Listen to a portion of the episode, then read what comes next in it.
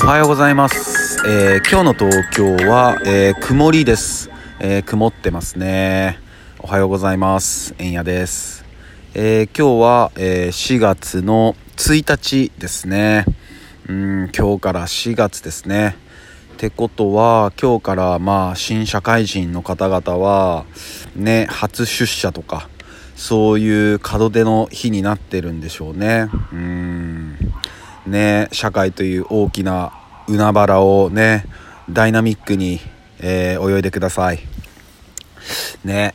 でまあ今日は、えー、まあ、4月の1日ってことでまあエイプリルフールってやつですね。うん。やっぱり年がら年中エイプリルフール。うん。嘘をついてもいいのがルール。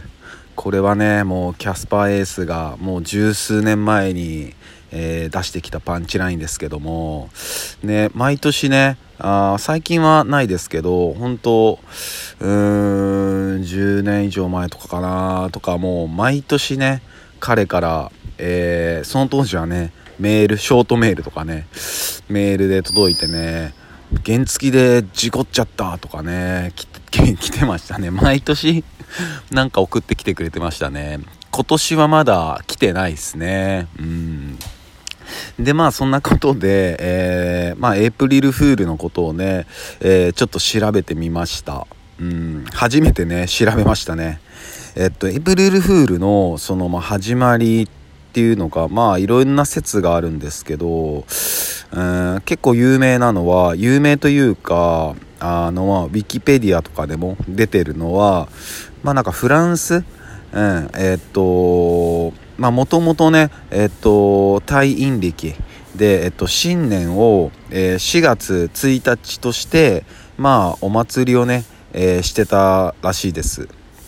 で、それが、えー、1564年に、えー、当時のフランス国王シャルル9世が、えーまあ、1月1日を新年とする、えー、グレゴリオ歴を採用して、うん、でそれに反発した人々が、えー、4月1日を嘘の新年としてバカ騒ぎをしたっていうのが、えー、まあ説一つの説であるみたいです。いいですね。バカ騒ぎをしたっていいですよね。うん。であとはえー、っとねこれ僕知らなかったんですけど、えー、キリストの命日が、えー、どうやら4月1日今日みたいでで、まあ、ユダの裏切りを忘れないためにっていう説もあるみたいです。うん。最近ね、えっと、キリストの話をちょこちょこ、えー、させてもらってたんで、なんか、えー、これはね、こう、流れというか、なんか感じますね。うん。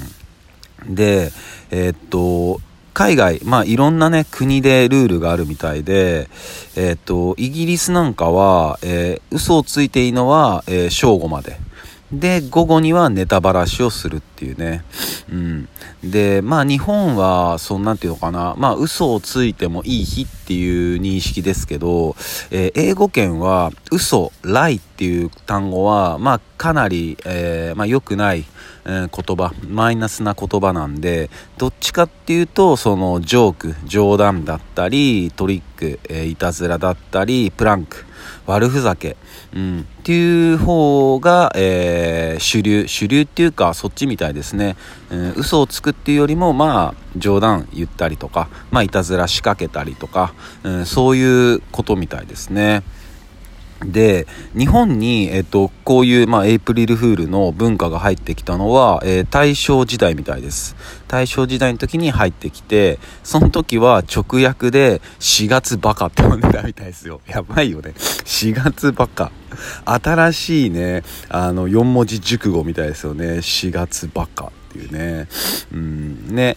まあね、あの、やっぱまあ、人のね、精神的だったり、肉体的に傷つけない嘘だったり、まあそういうところがまあ暗黙のルールみたいですね。うん。まあね、嘘はね、本当に良くないしね。うん、まあ僕の周りはそんなにいないですけどね、やっぱ昔なんかはいましたよね。うん、なんでそんな細かい嘘つくんだろうなとか、うんね。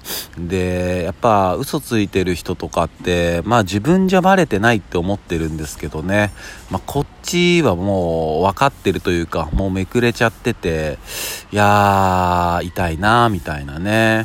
うんでやっぱそういう人たちにこう共通するなと思ったのがやっぱ見えっ張り。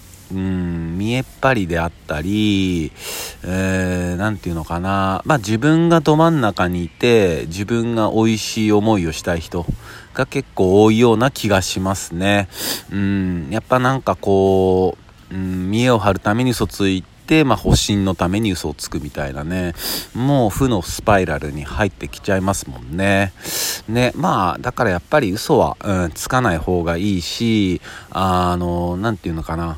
全く自分に、何て言うのかな、あ嘘つかないで、うん、身に覚えがないっていうあ状況がね、一番いいっすよね。うん、堂々とできるし、うん、後ろめたさもないしね。うん、それがやっぱり、うん、心にとっても健康的だと思うんでね。うん、でもね、本当ね、今はね、コロナっちっていうね、大きな、もうずっとエイプリルフールみたいな感じになっててね。うん。だちょうど、ちょうど1年経ちましたね。えー、っと、緊急事態宣言がね、1回目の入って、えー、ロックダウン、もう本当にみんな完全自粛に入って、1年、あれから1年経ったんですね。早いなね本当にね、まあこの先もねこれがどうなるか分かんないですけどね。でもやっぱり大事なのは自分の感覚。うん、自分の感覚が間違いなく大事になってくると思うので、えー、僕も引き続き、えー、ストリート IQ を高めていきたいなって思ってます、えー、そんな感じです。それでは皆さん今日も一日いい日でありますように。シノピシャス。